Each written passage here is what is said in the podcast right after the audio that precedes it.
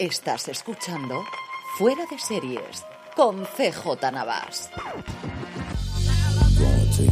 Bienvenidos a Streaming, el programa diario de Fuera de Series en el que un servidor, CJ Navas, tendrán las principales noticias, trailers, estrenos y muchas cosas más del mundo de la televisión. Edición del martes 9 de enero de 2024, empezamos hablando de premios y de la audiencia que tuvo en Estados Unidos los Globos de Oro. Buenas noticias para la nueva organización y buenas noticias para la CBS, y es que la audiencia creció un 50% con respecto a la gala del año pasado, que fue la menos vista de la historia. Unos 9 millones y medio de espectadores en Estados Unidos. A esto indudablemente ayudó el hecho de que se emitiese la gala después de un partido de fútbol americano de la última jornada de la temporada regular y no en un martes como ocurrió el año pasado. También evidentemente superior a la audiencia de la gala del 2021 que fue solamente de 6,3 millones de personas, pero es casi la mitad de los 18,3 millones que vieron la gala en el 2020. Sí, sí, justo antes de la pandemia. Siguiendo con premios, ayer os comentaba cómo el fin de semana se dieron los premios creativos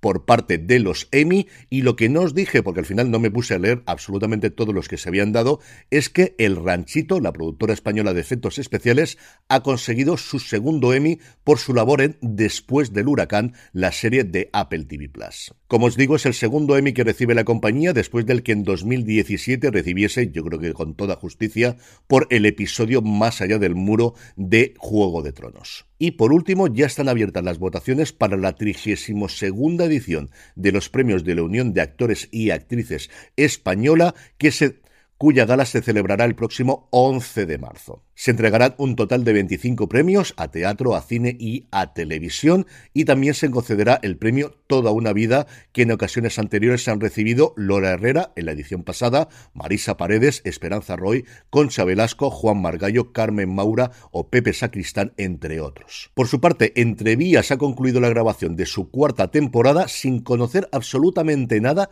Es una cosa curiosísima, está totalmente en secreto ni sobre la trama ni sobre los personajes invitados en esta nueva tanda de episodios. Una serie en la que se da la curiosidad de que la audiencia en Telecinco la ha abandonado prácticamente, perdió 800.000 espectadores, pasó de casi 2 millones a un poquito más de un millón entre la segunda y la tercera temporada, pero en cambio su emisión en Netflix, porque esta es de las extrañas series de Mediaset que en vez de estrenarse en Prime Video se estrena en Netflix, llegó a estar cinco semanas consecutivas en el top 10 de lo más visto en habla no inglesa a nivel global, a nivel mundial, y en ese listado de visionados del primer semestre del 2023, que a finales del año pasado revelaba Netflix, su segunda temporada era la serie española que más alto estaba en el ranking. Pasando ya a nuevos proyectos, por fin se ha dado luz verde a dos que se estaban gestando desde hace mucho, mucho, muchísimo tiempo. Por un lado, Criminal, la adaptación de los cómics de Ed Brubaker y Sean Phillips, un año después de ponerse en desarrollo, va a convertirse en serie en Amazon.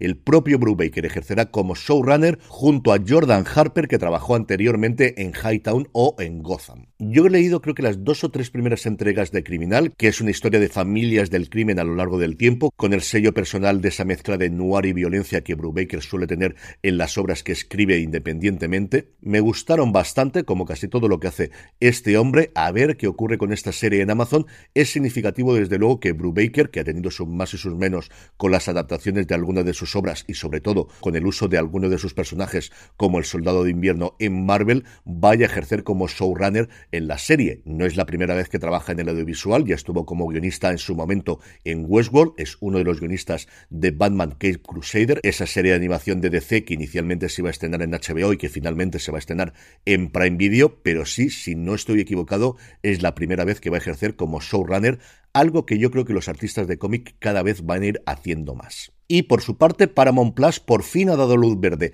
a Happy Face, una serie basada en un crimen real que llevaba tres años en desarrollo, creada por los responsables de The Good Wife, The Good Fight o de Evil, el matrimonio King, Michelle y Robert King.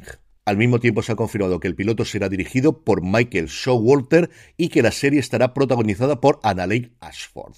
Ashley interpretará a Melissa, quien a los 15 años descubre que su padre es un asesino en serie llamado Happy Face. Como adulta decide cambiar su nombre y guardar el secreto mientras su padre está condenado de por vida en prisión. En el apartado de fichajes, Jacob Elordian, que entre Euforia y sobre todo recientemente Salvan es un nombre que suena en todos los castings, va a protagonizar la nueva va a protagonizar la nueva película de Frankenstein que está preparando Guillermo del Toro para Netflix. Se une así a Oscar Isaac, que va a interpretar a Víctor Frankenstein, y a Mia Goth, que ya estaban confirmados desde el año pasado, en una película que Del Toro va a escribir, producir y, por supuesto, dirigir, y que espera poder empezar a rodar dentro de nada. En cuanto a fechas de estreno, Movistar Plus ha confirmado que Ucrania, los que se quedaron, una serie de ficción rodada íntegramente en Ucrania durante este último año, se estrenará en la plataforma el próximo 24 de febrero. La serie, como os digo, está escrita, producida, dirigida y protagonizada por un equipo compuesto de ucranianos que permaneció en Kiev tras la invasión rusa. Es una serie de antología, cada uno de los episodios cuenta una historia autoconclusiva, desde una familia que duda si marcharse, un cantante que debe vivir por primera vez sin su equipo o los encargados de un zoo que se quedan al cuidado de los animales. Los seis episodios de la serie, como os digo, estarán disponibles en la plataforma de Telefónica el próximo 24 de febrero. Y terminamos, como suele ser habitual, el bloque de noticias hablando de industria, y es que según publicó Lucas Show en su newsletter de este pasado domingo, Netflix a lo largo del 2023 habría reducido su programación en unos 100 shows. Estarían en 2023, eso sí, por encima de lo que estrenaron tanto en 2020 como en 2021, pero el ritmo de crecimiento que llevaban desde hace muchos años, producido especialmente en materia de series y en materia de documentales, se vino frenado este último año, sobre todo en el segundo semestre, donde se estrenaron hasta 60 series menos con respecto a 2022. Y esto yo creo que solamente es la punta del iceberg, y es cierto que en 2024 tenemos muchísimos estrenos importantes, pero en cuanto a número de producciones, sobre todo cuando consideras no solamente series, sino también películas especiales de stand-up y documentales, sean películas o docuseries, yo creo que vamos a tener una reducción bastante acusada en los próximos tiempos, creo que sobre todo en 2025 más que en este 2024. En el apartado de vídeos y trailers, Sky Showtime ha mostrado ya el de la segunda temporada de Los Enviados. En esta ocasión, los sacerdotes Pedro Salinas, el personaje de Luis Gerardo Méndez, y Simón Antequera, el personaje de Miguel Ángel Silvestre, se desplazan hasta Porto Dulúa, un pequeño pueblo pesquero de Galicia, para determinar la veracidad de un nuevo milagro. En el convento del pueblo, en el que viven tres monjas ciegas, una de ellas, la hermana Corina, ha tenido una visión reveladora. Shiana, una niña desaparecida poco después de su nacimiento, hace unos 18 años, vive y goza de buena salud en un pueblo de Canadá. Tras la intervención de los gobiernos de España y Canadá, se corrobora que la niña se encuentra allí y casi dos décadas después de su secuestro, la joven regresa a conocer a sus padres y sus verdaderos orígenes. Los padres Salinas y Antequera tendrán que determinar si la visión de la monja obedece, como sostienen todos los involucrados, a una intervención divina y para ello contarán con la colaboración de la hermana Emilia, ahora totalmente integrada en su equipo. Sin embargo, al poco de llegar al pueblo se produce un sangriento crimen y los enviados se verán envueltos en una doble investigación, una de carácter místico religiosa y otra mucho más terrenal. Por su parte, Prime Video ha mostrado un avance, un making of de Mr. and Mrs. Smith, en el que vemos hablando a cámara a Donald Glover y a Maya Erskine. Tengo muchísimas, pero que muchísimas ganas de ver esta serie. Y por último, en su canal de YouTube, Ryan Reynolds ha colgado un vídeo llamado Welcome to Gresham Emmy, porque como os dije ayer, ha ganado la serie ni más ni menos que 5 Emmys. No os lo podéis perder, es realmente divertido como todas las cosas que hace este hombre, sobre todo cuando se une a su socio en el club deportivo, Rob McAlhaney. Y vamos ya con los estrenos del día, pero antes una pequeña pausa.